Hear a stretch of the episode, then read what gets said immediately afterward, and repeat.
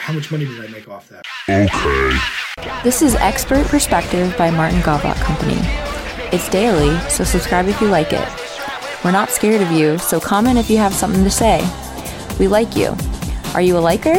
Like this episode if you like it and you're a liker. Welcome. Benchmarks. So, how we got good at what we do is I listened to experts and I just kept doing it until I got good at it. And then what I would do is find out what the paid per click average is in the marketing world by the professional marketing agencies that are international. And if the cost per click average was $8, I would try to get my cost per clicks less than $8. And once I had a statistically significant sample size where, okay, I got, I got, you know, a thousand clicks for less than $8, that's a statistically significant number.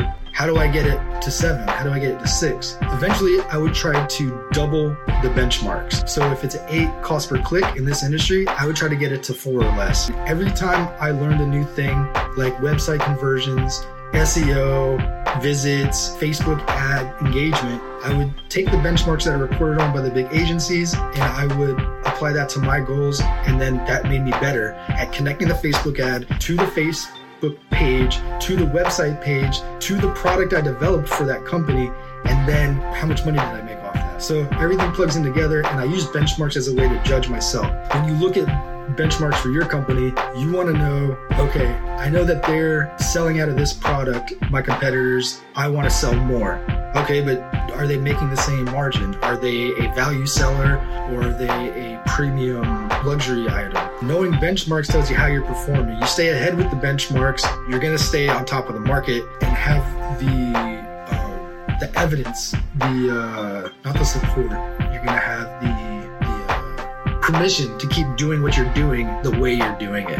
That's what I use benchmarks for. For permission to keep doing what I'm doing and do more of it and try more things. It even gives you permission to try new stuff that you might not otherwise be able to afford or feel confident in giving your brain space for.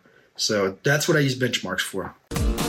Martin's glued coins onto snail mail brochures and manage quarter million dollar marketing budgets for small businesses.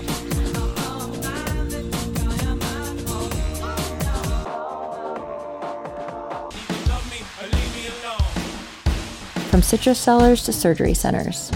He pulls no punches on our website or any of our content when bragging about how to do what we do well. Follow, like, subscribe, or do whatever, wherever you want.